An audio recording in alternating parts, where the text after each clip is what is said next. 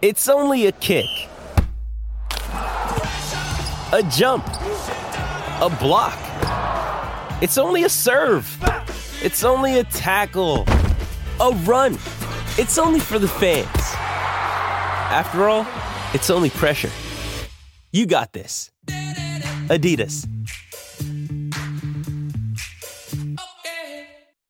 Jewelry isn't a gift you give just once. It's a way to remind your loved one of a beautiful moment every time they see it. Blue Nile can help you find the gift that says how you feel and says it beautifully, with expert guidance and a wide assortment of jewelry of the highest quality at the best price. Go to BlueNile.com and experience the convenience of shopping Blue Nile, the original online jeweler since 1999. That's BlueNile.com to find the perfect jewelry gift for any occasion. BlueNile.com.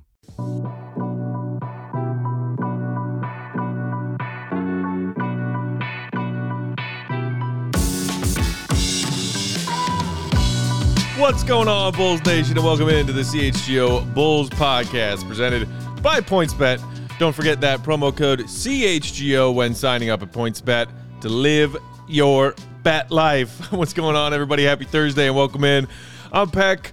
You can follow me on Twitter at Bulls_Peck. Big Dave here at Bow, BAWL Sports, hanging out at our downtown West Loop studios here at CHGO with our producer and our pal Joey. And in the magic circle, per usual, it's our pal and the best of all of us, Will the Goat Gottlieb. Follow him on Twitter at Won't Gottlieb. Will, how you doing, buddy?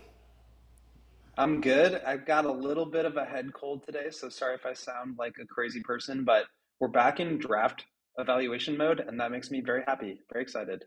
Wait, are you saying this is you not at 100% right now? This is me not at 100% right now, but I'm like 90, couldn't tell. 92 or 93%. I'm close.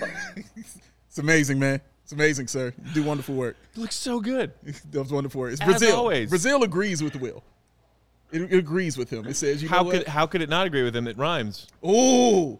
I like your style, kid. Will in Brazil. I like that. I hope he's had his fun down there, but I'm eager for him to return. You hear that, Will? I am too. You come back, and you come back soon. Yeah, I said that today. The return I really did. Coming. Yeah, man, good. I literally said that today, driving in. I said, you know what, I kind of miss Will. Why is he in studio, man? It's been ages. It's been a minute, man. It took you a whole month, but you finally started missing it. Took me a minute. No. It had to settle in, Will. Week, I will be back. I'm not sure if I'll make it in time for studio, to be in studio for the show, but I will be back by this time next week. Yes. It's happening. Yeah. Mm-hmm. In the meantime, we've got plenty of people hanging out. It's like a lively day here at CHGO. It is. The Bears crew here earlier today. Yes. We have the CHGO pod led by Kev. Yes. They drafted their favorite 80s movies today. I read that. It's really fun. On Twitter. And the White Sox crew is here hanging out. Not a Stallone movie in sight. What? Not even Rocky 3? We need Kev, how Rocky ain't get on the 80s movies list, man? Yeah. Rocky 3? Rocky 4. 3 is the best one. We about to get into this? We can get into this. We can get into this, man. Rocky 4 guy. I do love Clubber, but. What? Clubber Lang should have won an Oscar, all right? Mr. T should have won an Oscar for that role. You tell me somebody else who knocked Rocky ass out. Who? Name them. It don't exist. Move on. It don't exist. Drago. Drago was trash. I said it. Don't get me started on this, man. I got thoughts about Rocky. I got many, many thoughts about Rocky, yo. I can go into this. Not even in deep off-season mode yet. I think we should save this. Will, I think you and I should just leave and then just let Dave yell about the Rocky movies for the next 50 minutes. I will do it. I will definitely do it, man. Mr. T, shout out. The Chicago's Cold War would not have ended without Rocky versus Ivan Drago, okay? Yeah, he ended up. What? Drago killed the dude, all right? Rocky went to his home country, trained in the snow by lifting logs, got beat up Drago for like 15 rounds, didn't even knock him out, beat him up for like 15 rounds, and then gave a State of the Union speech at the end. Clubber Lang walked in, punched Rocky in the face, and knocked his ass out in like 2 rounds. No, get out of here, man. Like, it was Clubber Lang. Clubber Lang was goon-tastic in that movie, man. All right? He killed his manager. This all in the same day. Killed his manager, insulted his wife. Like, he definitely, Clubber Lang was a G. He was a G. You see me right there. You feel me over here? Come on with it, Jay. Rocky 3. Tell these people, man. Jared, tell these people. Jared from off camera going with Rocky 3. Jared showing in. Also, why is it that Big Dave puts on a Pittsburgh hat and then becomes like one of the most confrontational people? I feel like there's some correlation there. You brought up Rocky.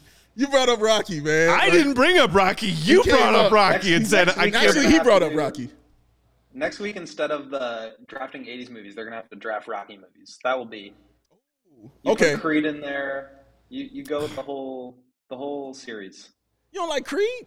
Like the reboot? Yeah, the reboot. Called Creed with Michael B. Jordan? Never saw him. Wow. And Creed 1 was pretty solid. Creed 1 was very good. Around to it eventually. I love Michael B. Jordan. Yeah, I think he's like one of the most talented next generation of actors out there. Completely agree. But I just, never got around to it. It did make you want to go see Creed, though. Yeah. Michael B. Jordan. Okay, I haven't been to a movie theater since 2000. Well, they got these things called TVs and streaming. No, you can do that. There's so many new shows out. Like, I just finished the first season of Severance, which is awesome. Mm-hmm. Now I'm picking up The Boys, which just dropped the first few episodes of its new season. Yeah. There's too much stuff to watch. Yeah, there is. There's a lot of things going. What were you saying, Joey?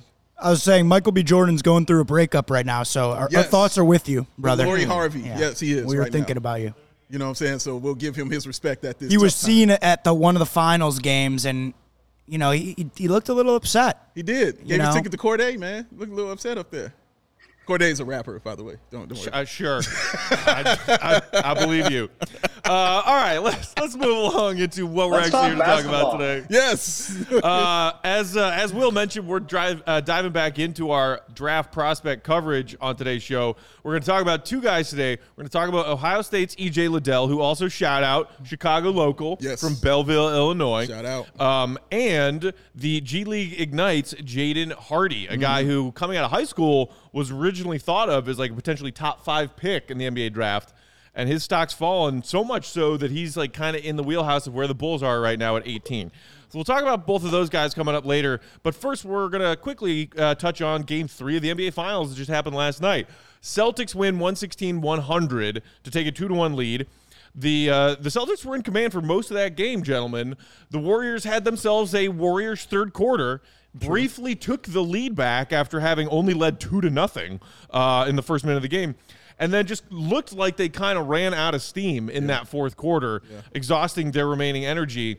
But I feel like we have to start with the god-awful game from Draymond Green. Big Dave, I'm pretty sure that's where you want to start, right? That's exactly where I want to start. I mean, that's where I've started from this whole series. That's all I've talked about was Draymond Green. Because I think everything just was dependent on him. I know Steph is going to be Steph, and Klay is always going to give you a game. Klay was hitting his shots last night. He was balling. You know what I'm saying? Steph was balling. They both did all their things, so they needed one more guy to come with them, at least set a tone, at least do something. And Draymond Green, man, was giving out the binary stat line, bro. It was tough. And even if usually when he does that, because he did that last game. He didn't have a lot of great stats last game either, Will. But he still set the tone, you know what I'm saying, how that game was supposed to go and being physical, being chippy. And we knew that stuff was coming, you know what I mean? And I knew it was just going to get worse and worse as the series is going to go on because that's who he is. But usually when he does those things, he can actually provide you with some assists. He can provide you with some rebounding, some timely blocks, just great plays. You've seen it over his career. Mm-hmm. Man, this is different because like I said before, he can't cheat off the bigs like he likes to. There was a great play that Al Horford ran with Marcus Smart where he kept trying to cheat off of Jaylen Brown and try to stay in the paint and guard Jaylen Brown, and they kicked it back out. And then Al Horford cut to the bucket. Draymond had left and went back to Jaylen Brown, and they hit him with the pass for a very easy dunk. Mm-hmm. Draymond used to be able to do that. He can't do that stuff anymore, man, not with this team. And, man, you can't have more fouls than points and assists combined. That's tough, man. Yep. That is tough. And he was just out there. He was just out there, man. The gas. And the last thing I want to say, Will, on this, he tried to do his thing by running his mouth at the end. And you could tell. He was like, dude, kick me out of this game. Kick me out, all right? The ref said, nope, I'm not going to give you that either. We will go assign you that sixth foul, right? We'll take this sixth foul. Go have a seat. That was, for me, a very interesting thing because that's demoralizing because usually Draymond's trying to do that to get that rah going because he could walk off and yell at the crowd, and do stuff. They did not allow that to occur, Will. And, man, it was just a tough game for young Draymond, that one. For old Draymond, basically for the Warriors to have to, like, I mean, they're clearly, like, they're just not as good. They're, completely overwhelmed by how good the Celtics are, right? Like, the talent is just not really close. And so in order for them to be competitive, they have to get peak stuff being peak stuff, which they got, and they have gotten for all three games of the series, and have to have peak Draymond being peak Draymond. That didn't happen. There's just no contest. I mean, Draymond had a bad game. We all know how I feel about him. I think he's awesome, and he has been awesome for stretches during the series, but last night was just a bad game. And for them to be even as close as they were, I think speaks more to the Celtics' inability to like win games when they need to than the Warriors kind of being able to scratch and claw their way back in. I was watching that game, and I was just like, we know the third quarter story is going to happen. They're going to start down 15. They're going to just stick around. Third quarter, they're going to get back in. And, like, how does this happen again? Like, you know this is what they're talking about going into every single game, every single off day, every single practice, every single scrimmage. Like, this is what they're prepared for, and yet they still drop off of Steph and let him shoot pull-up threes on these pick and rolls. It's insane to me. Like, the fact that they let the Warriors back in and then were able to push ahead and win it, great. Like, they had that extra gear that they could turn on. The Warriors, as you said, ran out of gas. But the fact that they are even letting it get to that point in the first place is concerning for me if I'm the Celtics. Like, they could have ended that game in the first quarter. They were up 10, 15, 20 points at any given point. So you credit the Warriors for sticking around. Like you said, no one really came with Steph and Klay. Draymond didn't go there. You mentioned the play with Al Horford. The Warriors played a lot of zone last night because if you have Jordan Poole on the floor, they're going to just hunt him and make him guard Jason Tatum. And, like, that's going to be easy layups after easy layups. So they're playing a lot of zone. They're giving up baskets. They couldn't get a stop.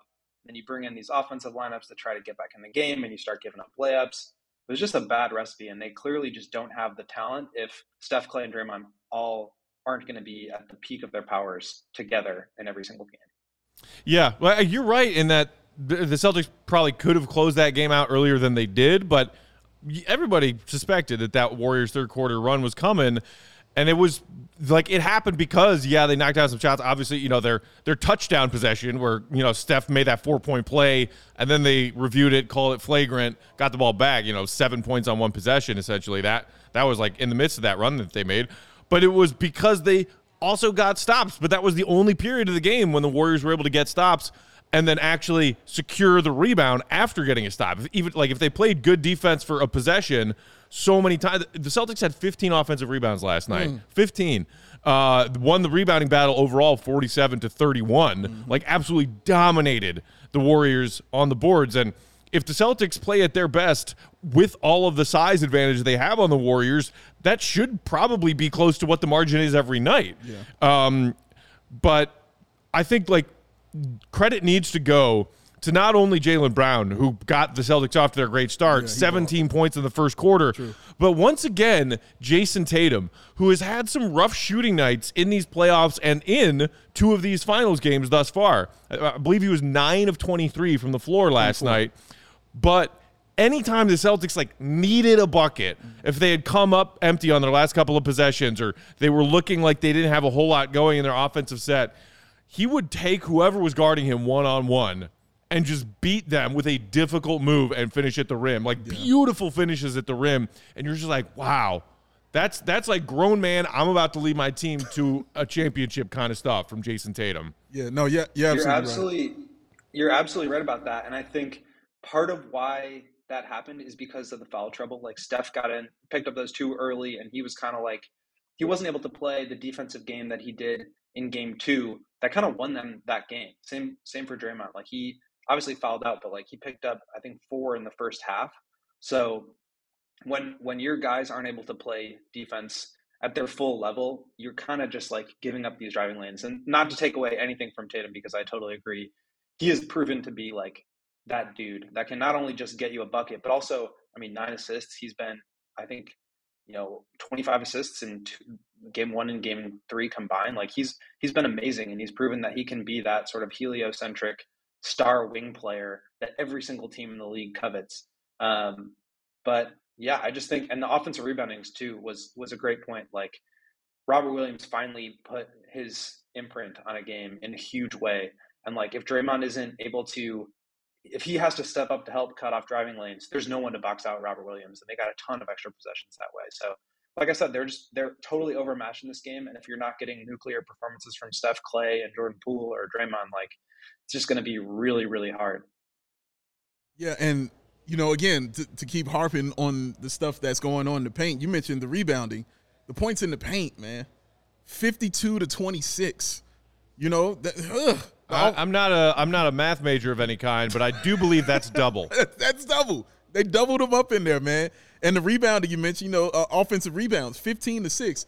That offensive rebounding definitely came into play in that fourth quarter for huge, sure. That you saw that. Anytime a lot, the Warriors got it back down to 9 or got it back down to 7 and needed another stop behind that, there was a second chance point for the Celtics. Williams was usually the guy behind it doing it. Mm-hmm. Robert Williams was doing it. Grant Williams came up with some big offensive rebounds. Used 22 to 11 in second chance points. Whew. Like, they did all the little tiny things. And you mentioned Tatum, man.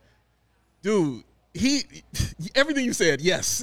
Like, oh, my God. Like, he wasn't going up to get fouled. He was going up to score. Right. You know what I'm saying? Like, he wasn't going up like, I'm looking for contact, or I'm looking to get this contact, and then I'm going to fall down, nothing. No, he was like, no, hit me, but I'm still going to put this into the basket, period. He was getting layups. I was just like, wow, he's this good, huh? Yeah, he's that good. Sometimes the one-on-one defense was actually good one-on-one defense, dude, and he just beat it anyway. Yeah, Steph was not playing bad defense on him, but he was just like, you're too little. Mm-hmm. I'm taking you to the paint, and I'm going to get this layup every single time. Dude, the fact he's gaining this and – the fact Jaylen Brown is carrying him and allowing him to find his way is very, very scary, man. It's scary. I think if you're the Warriors, the area of concern for me, the biggest area of concern is the fact that they're starting to go to that Steph, whether it's Klay or Draymond pick and roll in the third quarter now. Usually they save that for the last 5 minutes if these games are close and they're just hunting threes and they don't give a defense enough time to adjust to it. And now you're going to it in the third quarter. And like I said, initially they're playing back. They're not Robert Williams, Tatum, whoever it was, wasn't at the point of the screen. We talk about this all the time to be able to take away the over 3-point shot. So they're dropping back. They're giving Steph these threes, and he was making them, to be expected, right? And then end of the third quarter, start of the fourth quarter, they got up to the level of the screen and prevented Steph from getting those shots off. And as we've said, nobody else was there. I mean, they couldn't get points from anybody else. So that was kind of over. And I think going into game 4, I would feel pretty good if I'm the Celtics knowing, okay, we kind of figured out how to neutralize that Steph pick and roll, which is like their deadliest weapon. And if we can like have a couple of off shooting nights from Otto Porter and Klay and Jordan Poole and all these other guys, like I don't see how they're going to win. Yeah. And the one more thing, Steph Curry gassed, bro. Oh, man. He is exerting a lot of energy to get those 31 points. He and took a couple of jabs toward the end of that game where he was like, he got a rib shot when he was playing defense. Horford fell on his leg. He got fallen on top of. So, like, I saw Shams or somebody had a tweet this afternoon saying it's looking good for Steph to play game 4. Mm-hmm. But even the fact that was not a certainty can't be a good sign for the Warriors. It can be, man. One last thing, and then we're done with this, or at least I am. Like, we just gotta pay tribute to Steph. Like, he is having a legendary finals performance. He is so freaking good. The way that he dominates the game is just so different from anything we've ever seen before. And you thought, like, okay, maybe 2017, 2018, this is gonna be the last we see. No, it's 2022, and he's still doing it, and it's amazing, and I love it. He's crazy good, man. Like, who's the best player in this series? I still say it's Steph Curry, despite what Tatum has shown us. It's Steph freaking Curry. Nobody does what he does. Mm. But now through 3 games, I feel like I came into this series thinking the Celtics might be a little bit better on paper. I think they're a deeper, more complete team with fewer weaknesses to attack than the Warriors are. Mm-hmm. But I still leaned a little bit Warriors because of the pedigree of championship experience. Mm-hmm. And now after game 3, I'm like, that might not matter as much. And if the Celtics play to their height compared to the Warriors playing at their height, the Celtics win. Yeah. Like, they're the better team. I feel like that's pretty clear after three games now. Yeah. One more. This game is very important. This next one is huge for Golden State, man. We'll see if they pull it out. They have to, like, close games out. I think they've – you said it before, Dave. They played with their food a little bit. They don't shut teams out when they have the chance. And that's what allowed the Warriors to get back into game two, even though and game three, even though they weren't able to push ahead. Like, they took the lead late in the third quarter.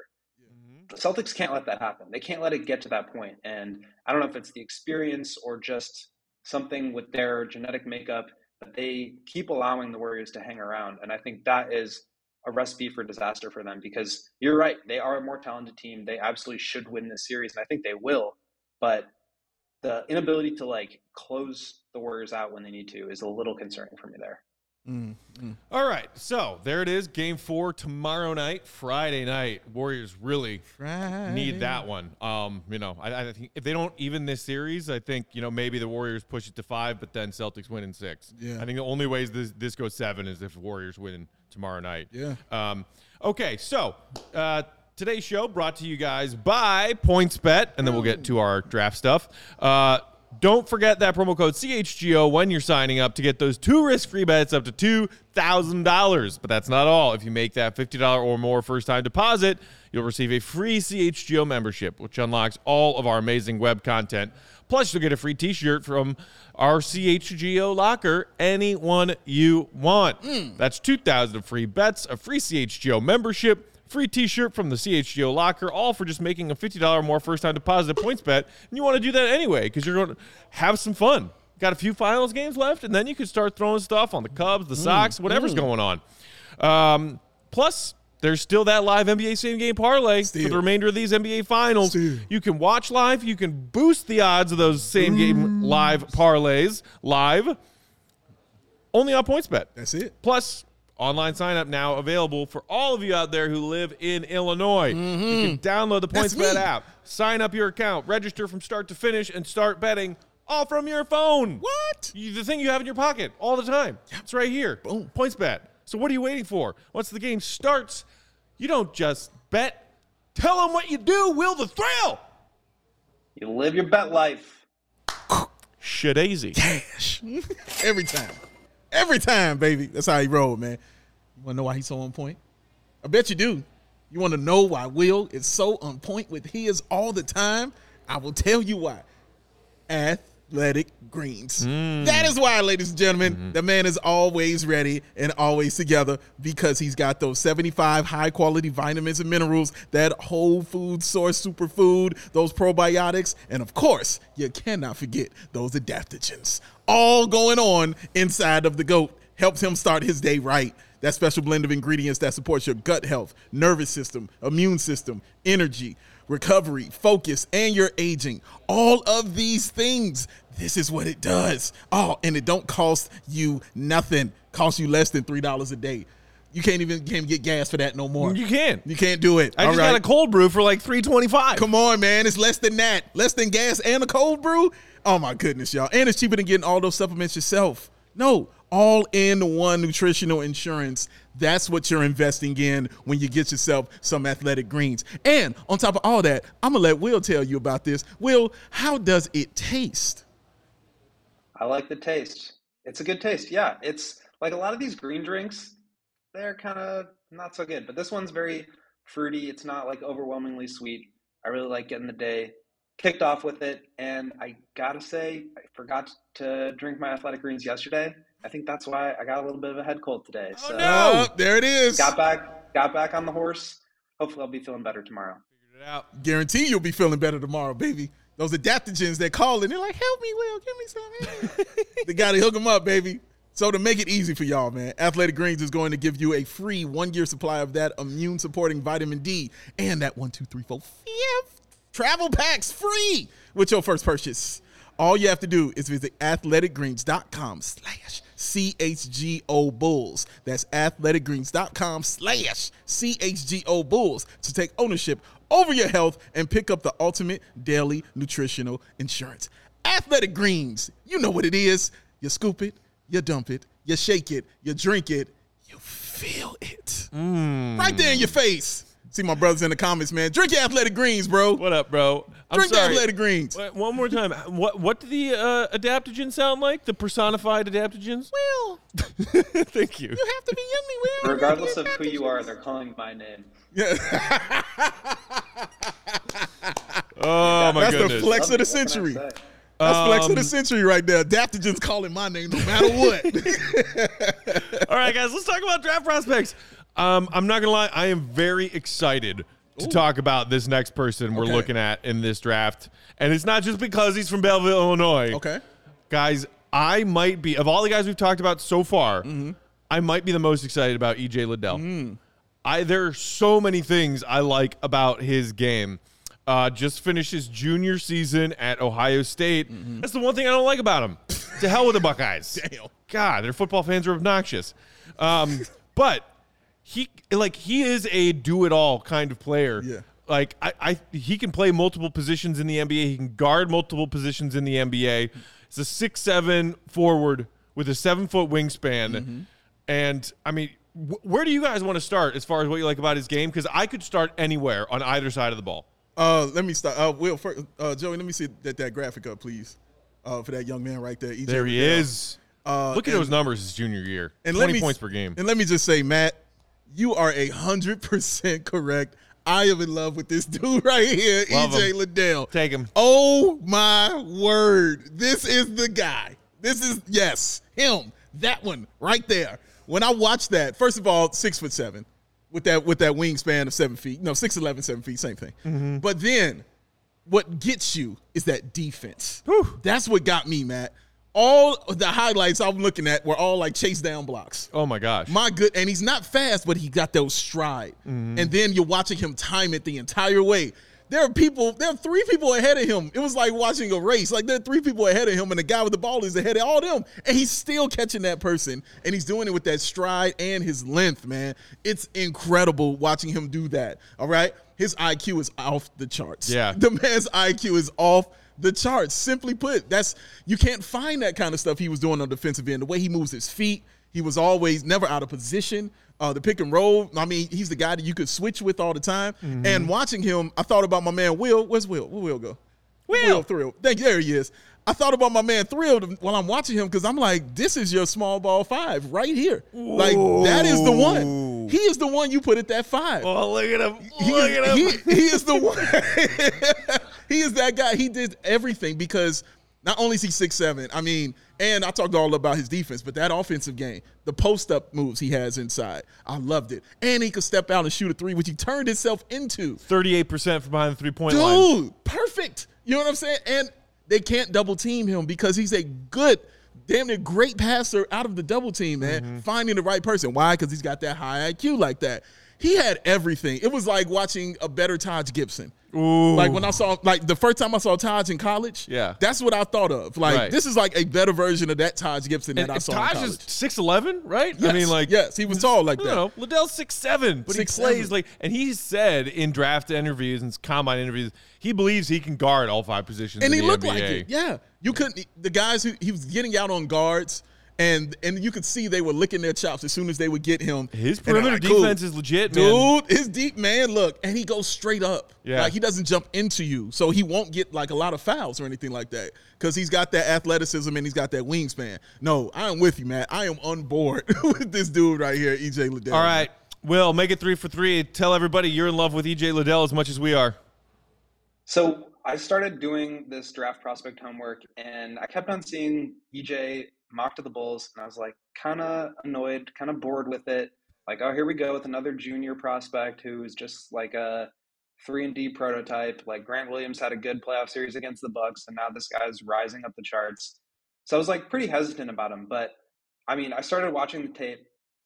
He is way more impressive than I thought. And you got to start with the rim protection. Like this dude blocks shots all over the floor. All right, like you said, the chase down blocks. Like he's LeBron James out here chasing guys down in fast break opportunities. His help side defense, stepping over to cut off drives. Like these are highlight blocks. Like he is a freak around the rim.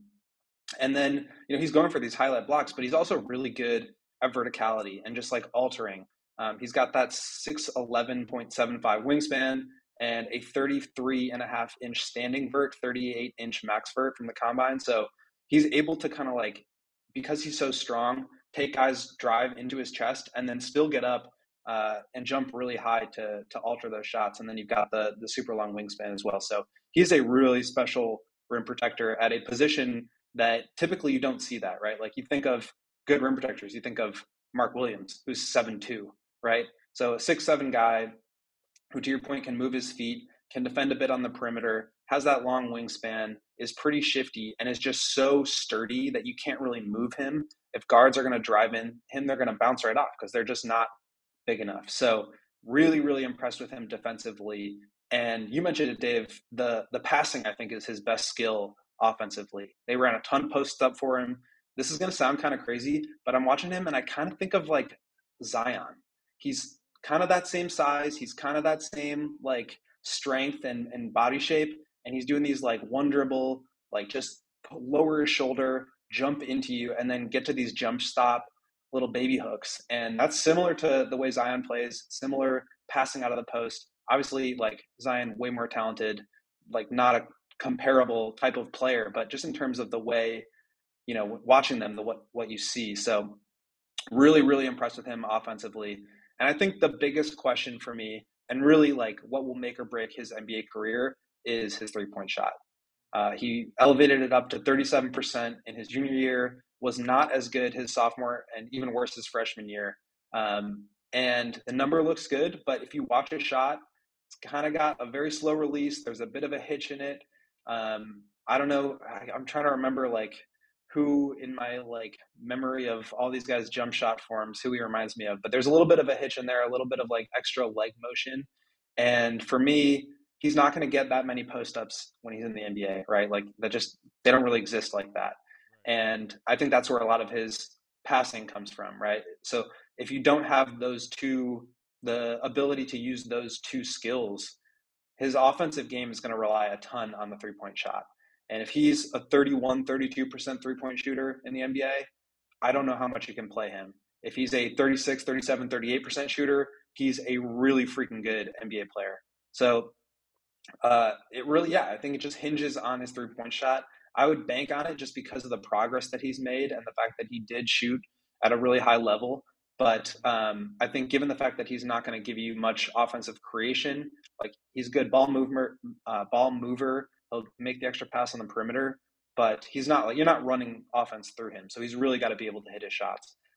But then, yeah, I mean, just the defense is so insanely good, and the rim protection, especially next to a guy like Vucevic, like you need to have a guy who can step over and protect the rim. You've got him and Lonzo together. That could be really special. So definitely way more intrigued with him than I thought I would be. And I think he's going to be a really good player if he can have a consistent jumper. Yeah, I agree. Watching the tape on his jump shot, you do worry if it's going to be good enough that he's going to be a legitimate threat behind the three-point line. There is a hitch to it. I also saw that he has a tendency to have a little bit of a hesitation as opposed to just the confidence to catch and shoot in rhythm. Sure. A lot of the film I saw, he waits for a second and then maybe does a little bit of a jab step and then goes up instead of just, dude, catch and shoot, keep it in rhythm. Right. But I do also love his transition game. And you guys mentioned his passing ability and his court vision. For a dude who's not a guard and a guy his size, you can see some of his tape in when he's just running the break in transition, and then some of the passes he makes, some of the cross court, like, you know, two hand over the head whip passes to a corner shooter on the other side of the floor. Yeah. He sees guys making cuts and has excellent pinpoint accuracy on bounce passes, on like backdoors. Like, he's a great passer for a dude in his position. But going back to what he does best, and that's play defense. And Will, you talked about his verticality. That's something that I saw him do very well. And he's talked about it in some of his interviews, is forcing guys to take difficult mid-range, deep mid-range shots with using a combination of his footwork to stay in front of guys and that verticality you talked about, contesting and making guys take very difficult shots. We're talking about a guy who is 6'7", who averaged 2.6 blocks per game. Insane. Not per 40, 2.6 per game from a guy who's 6'7". Yeah. And so I was watching his chat with Mike Schmitz, breaking down some film. Shout out. My favorite part of their conversation was this anecdote where EJ talked about how his mom was a volleyball player at Illinois State when she was in college, and she played the center blocker position and was significantly undersized compared to the average person and that person's height playing the center blocker in volleyball. So he's like, yeah, no, I'm undersized for a guy who's blocking everything, but I get that from my mom, who was a center blocker in volleyball. Wow, that's amazing. Crazy, right? No, that's super cool. Like, that's really amazing. And watching him think out there when he's blocking those shots, because everything came on, like, backside. You know what I mean? And even when they were straight up, even those were great, but I was more impressed with the backside stuff. Like, they showed quite a few on Kofi Cockburn. Mm-hmm. You know what I'm saying? When he's trying to make those moves inside, he doesn't anticipate that dude's going to be there, but he's there. And he's throwing that shit across the damn plate. It was amazing to watch. And Will, I'll push back a little bit on this of what you said. I think he will have some ability and some time to get in the post and, you know, kind of score in the post. And even if he doesn't, if he just gets 2 or 3 shots scored in the post, that immediately unlocks his other thing that he does, which is the passing. Because once you show that you are able to score that way, they immediately try to take that away, because those are easy points. Those are high percentage shots, and you don't want to give those up. So immediately they're going to try to, you know, swarm down, double team, get that ball out of his hands, because he's not a great ball handler at all. So they're definitely going to try to get that ball out of his hands. That immediately unlocks that IQ and that passing ability. And I'm just picturing just three-point shooters around him when that occurs. Now, I'm not saying it's like he's Shaq or Dwight Howard or something like that. I'm just saying it kind of unlocks that potential that he can pick up those assists that way and help the team more so in that way. And I think also he's going to have to get himself a little jumper, because Will's right. But he's going to have to get himself one of those, you know, old school Charles Oakley kind of things. You know what I'm saying? Right. Like, hit those open, like, jump shots. And you brought up Taj earlier. Taj had like a 15-footer, like a little elbow jumper. Exactly. And he'll get away with the three-point shot early, guys, because he'll have time to shoot that. They're not going to be out on him. You know what I'm saying? He'll have time to get that off. And I just am impressed that he built that into his game, because all I was thinking about was Ayo the entire time. Ayo did the same thing. You know what I mean? Built himself into that. So to show he can build himself into that kind of shooter, I'm like, well, that means he can build himself to actually get a nice jump shot, you know, and do something like that. So I'm impressed with him, but I think Will is right in what he said about him for sure. But I think that he can definitely score in the post, and it could unlock that. Not be dominant down there, but he could definitely get some points down there. For sure. All I meant by that was that, like, post-ups aren't as big of a part of the NBA offense as they are for him in college. So I just don't think they would be as many. And then you wonder, like, if DeMar's out there on the court with him, like, he's just not posting up. Like, that's not going to happen. But I do think, especially for some of these older and stronger guys like EJ Liddell, you know, it's kind of a turnoff in a sense that, like, well, this guy's only dominating, you know, freshmen in college because he's a junior and he's had time to be in the weight room and he's much bigger. But EJ's, like, bigger than a lot of NBA players too. Like, he'll still have that advantage once he gets to the league. And so if he does have that little put his shoulder into your chest, jump stop, hook shot, like, I think that will work. I just don't know if the opportunity for it will be there as much. It's the same thing with guys like Kofi, who you mentioned. Like, this guy is dominating college because he's huge, but he's bigger than NBA players too. So I think he'll still have that advantage. And yeah, for somebody who is so good at playing help side defender, stepping over from as the low man from the opposite weak side block, or even, like, there were plays where he would come down from the wing or even the top of the key to block a drive or a post up. Like, he comes out of everywhere. And defenders like that, who are great in space, who can defend basically the entire floor from no matter where they are, and then also stay in front of smaller guys. Like, I don't know if he'll be able to, like, stick jaw or anything like that, but you can get away with having some more switchable defenses with him out there. To your point, I would love to see him as a small ball five next to Patrick, next to DeMar, Zach, and Caruso or Alonzo. Like, that's a really fun switchable lineup, and I think he fits right into the modern NBA. So he's a guy that's kind of mocked in the late teens to mid-20s, and I think he could sort of be higher or at the front end of that or even higher, just because of how well he could just fit into any modern NBA team, because every team is looking for that guy that can just be bigger than you and stay in front of Giannis or Kawhi or whoever it is. I just wanted to get to this comment. Thank you. I was, man. I love this dude. I got you, baby. I got you. Come on, boy. Holding that bag recording saying Patrick Williams, Derrick Jones Jr., Javonte Green, Marco Simonovic, Tyler Cook, and EJ Liddell. 6 players that play the 4, overdoing it at that position. We need a shooting, small forward / shooting guard. Okay, first of all, Derrick Jones Jr., what makes you think he's coming back next season? He ain't. Javonte, bless his heart, he played a lot of 4. That's not where he's supposed to be playing. He'll be back at the 2. Marco, do we know if he's an NBA player? No, nothing points to that yet. G League. Tyler Cook, looked okay in maybe 10 appearances in the 82 game. Why are you counting all of those people who are probably not going to matter next season? 4 of the people you named.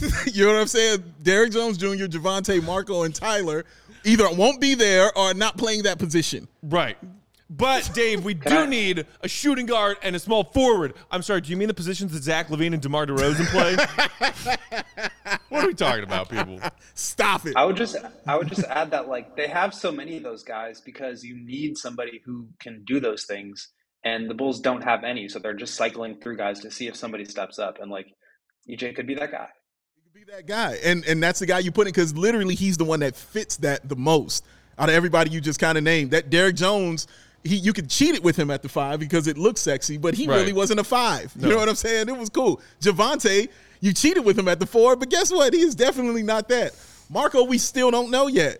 Tyler Cook, still G League right there. The only one you know for sure is Patrick Williams is going to play the 4, and you can switch that sometimes when you're running other lineups. That means EJ Liddell can play your 4 or your 5, and once to run – let Will have his small ball. Let him have it. This is why it's going to be awesome, man. He's perfect for small ball. Perfect, damn it. Barton just said, careful or Matt will besmirch you in the chat. Great callback, yes. Barton. Wonderful. Joey knows what it is now. Joey's not smiling. He's not. Joey's shaking his head. He's not. Victim Joey. Well, Barton was actually the first guy that prompted the entire – he was the one that initially besmirched the name of Matty Legend. He did. True. So he did. It's true. He did. Not surprised that he remembers. You're not surprised. Besmircher becomes the besmirch-y. The besmirch-y, yes. Old Buckness popping in the chat as well saying, hey, Hal Caruso was guarding the 5 in some games. You know what I'm saying? Come on, man. You need help at that position. And all he's saying in defense as well. Right. That's also what this is talking about because Derrick Jones Jr., block your shot and stuff like that. But when he would walk in the game, he would get 2 fouls. Right. You know what I'm saying? Because he can't guard them dudes like that. Javonte Green is not guarding Giannis. It's just not a thing. Well, it's not going to happen like that. He did. He did. And how'd it work out? Not well. Not the best. Better than when Archie Diacono was guarding Giannis. Oh, but he struggles with the small guys. Shout out. He struggles with the small guys. I don't know if you knew that. That he does. All right. So that is EJ Liddell. Looks like we all agree that could be a very intriguing option for the Bulls at 18. Exactly. Most mock drafts that I've looked at have him going anywhere from 15 to 25. So I'd say there's a very decent chance that he is on the board when the Bulls, assuming the Bulls are on the clock at 18, go on the clock. All right. So that's him. Next up, we're going to do Jaden Hardy. But before we do that, Big Dave hit the people once more with the points bet. Hit him in the face. Would you please? Hit him in the face with that love and affection right in your face. Because if you enjoy CHGO, then why wouldn't you? One way to help us to continue to grow that, Ron, is to download that PointsBet app and use that code CHGO when you sign up because not only are you getting those 2 risk-free bets up to $2,000, but if you make a $50 or more first-time deposit, you will receive a free CHGO membership, which unlocks all of that awesome web content, and you'll even get a free T-shirt of your choice from that CHGO locker. And if you're here in this beautiful state of Illinois, in this wonderful city of Chicago, where it is awesome right now. Gorgeous. It is gorgeous weather outside, all right? Summer Peck is showing out right now. You can actually download that PointsBet app right now and register your account from start to finish, all from your phone. You'll be signing up with the fastest sports book easier than ever, so you can start living your bet life. When? In seconds. So what are you waiting for? I don't know. Because once the game starts, you don't just bet. No look past the Will to Thrill. Hit him, Will. You live your bet life. Joey. It's not gambling when you know you're going to win. Joey got facts over there right Woo! There. That's what Matt tells me. It's not gambling, Dave. I win. It's true. It's how I roll. But you know what? I must come clean. I admit when I'm wrong.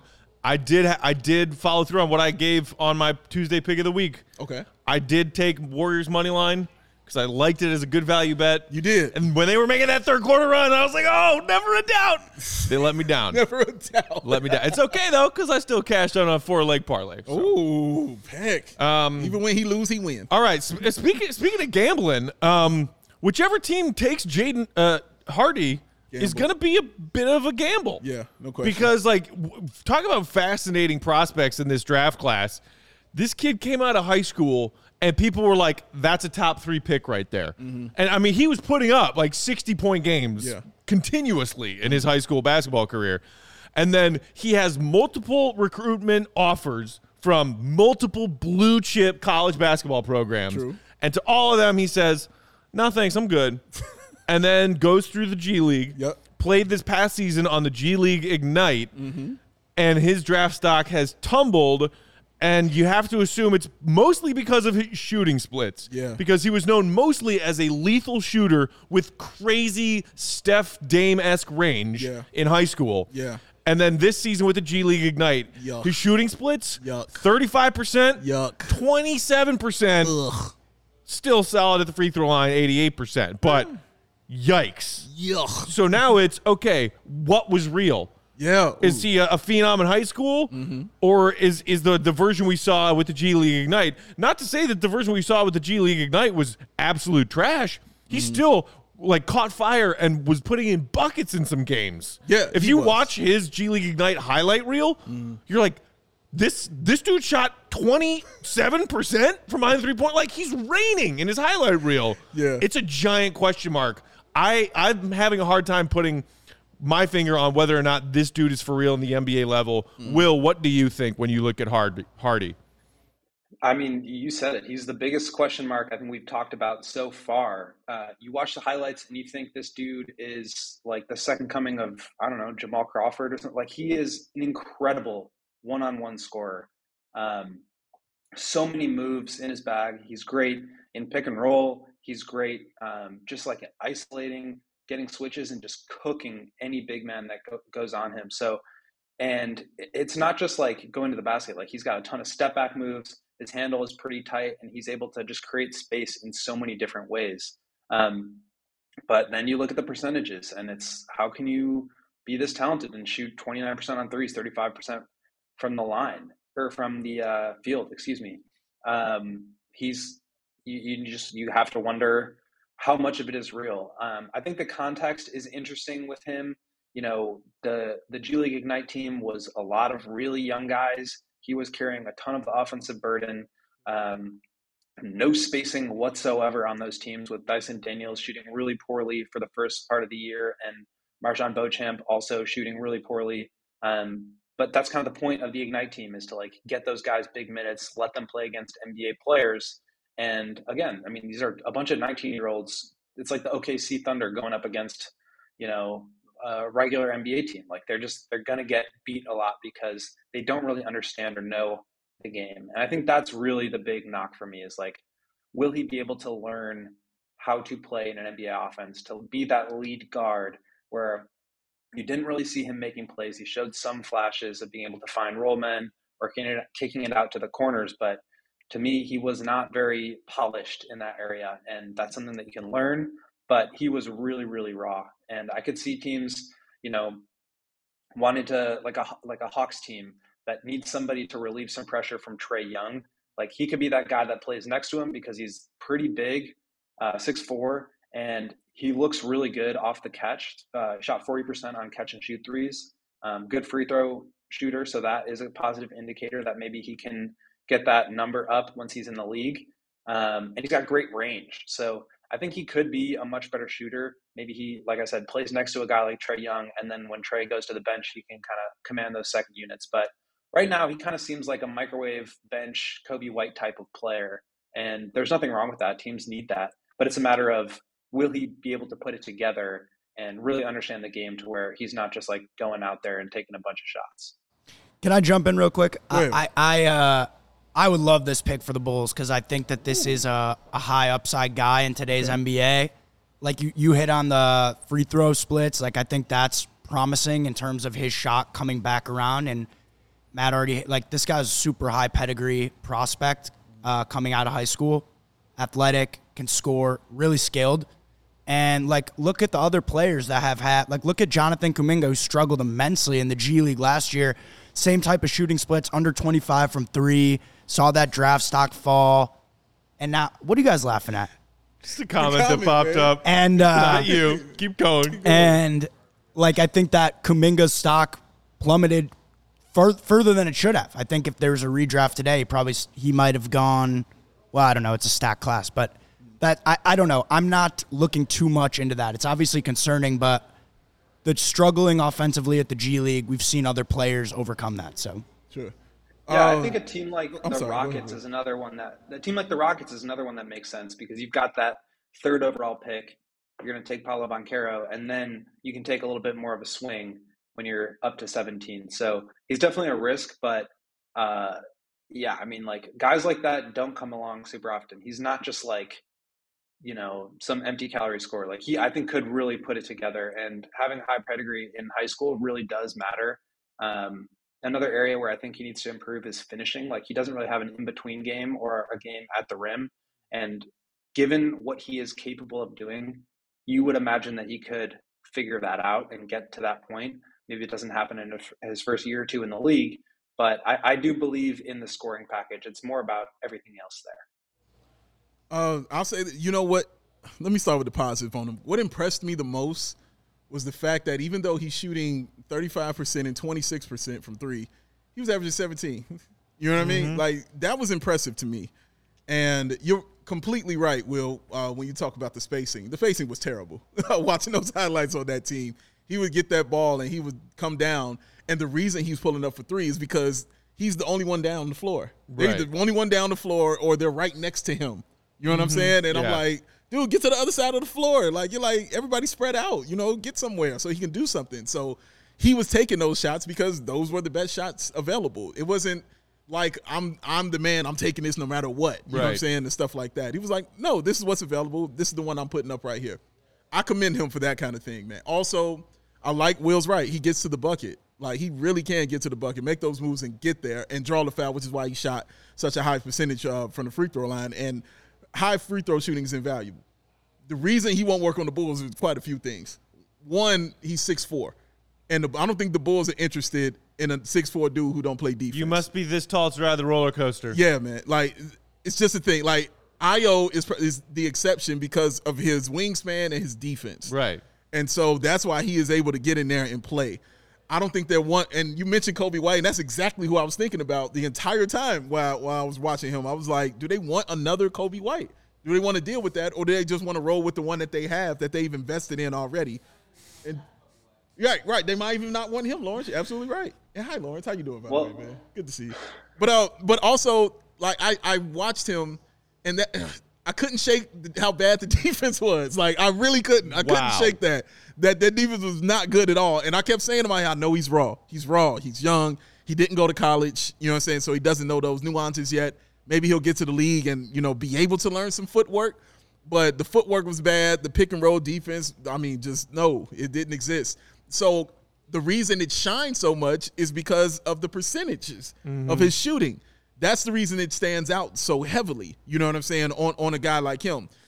But I love his athleticism. I love saying sneaky athleticism. He really does have sneaky athleticism, man, because of his length of his arms. When he goes up for those dunks. And some of his tape, when he gets an open lane. Yeah, man. Oh, my God. Damn. You know what I'm saying? Yeah. Like, yeah. But most of that tape you watch, he couldn't finish. When it wasn't a dunk and he had to lay up or something like that, he could not finish the shot at the rim. So he could get there.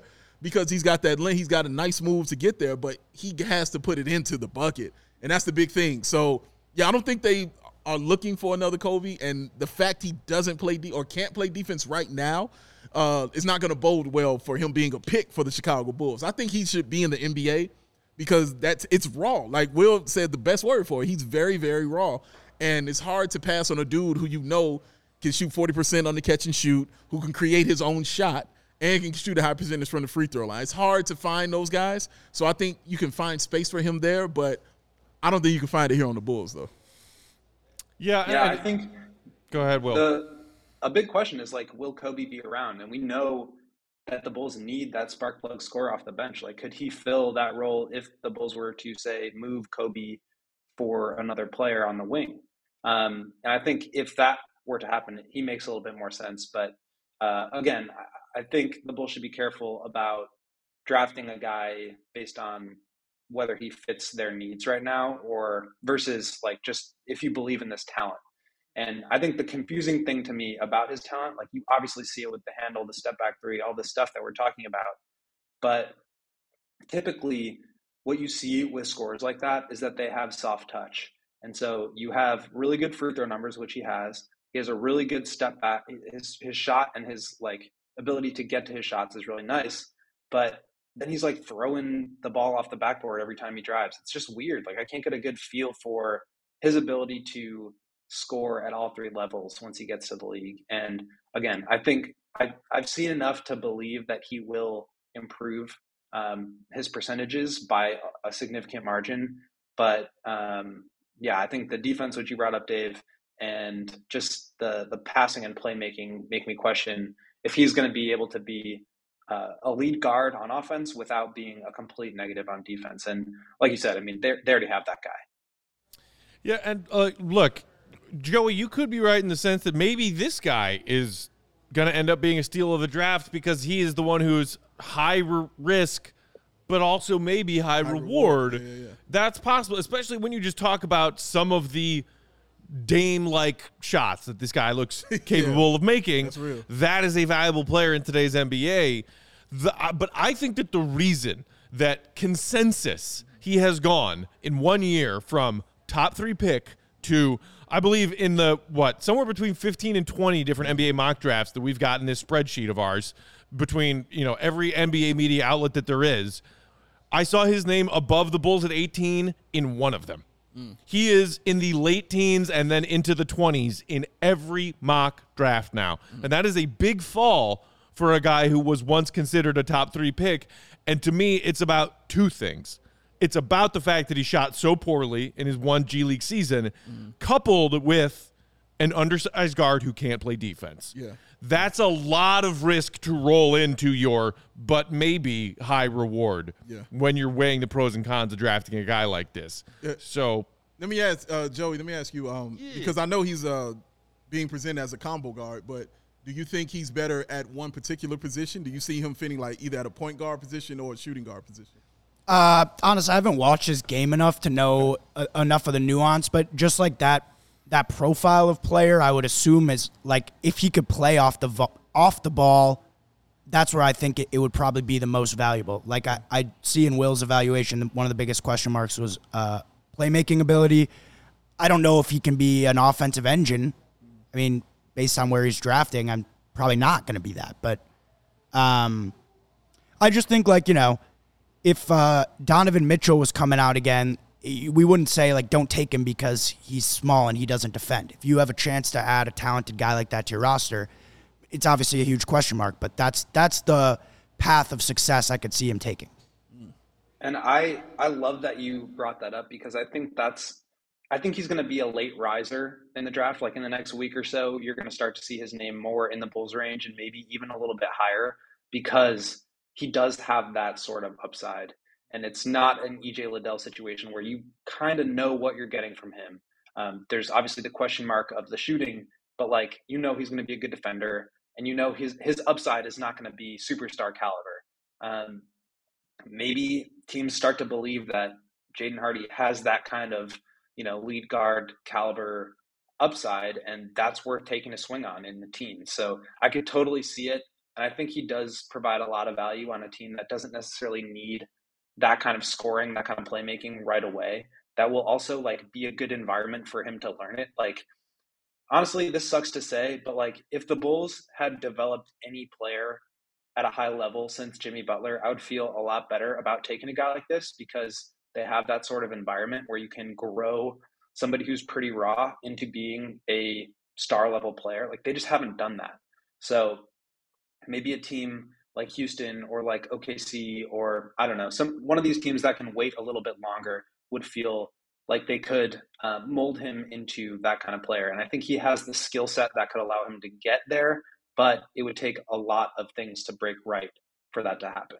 And that's where I kind of see him though. Like, I think I'd like him more on a team where he's going to be the focal point. I like him more when he's going to be starting, right, being a guard. Like, he doesn't feel like a guy that's coming off the bench to me.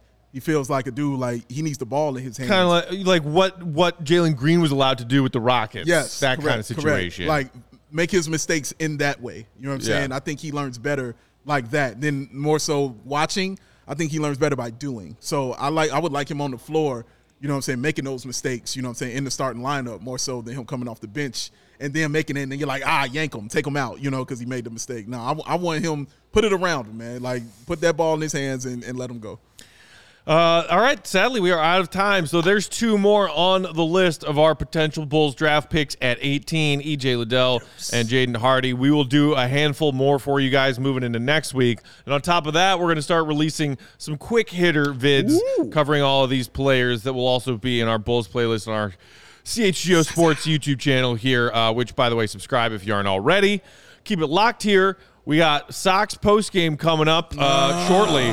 Few innings left. They are playing the Dodgers now. I believe bottom of the sixth, end of the sixth, seventh, 10-5.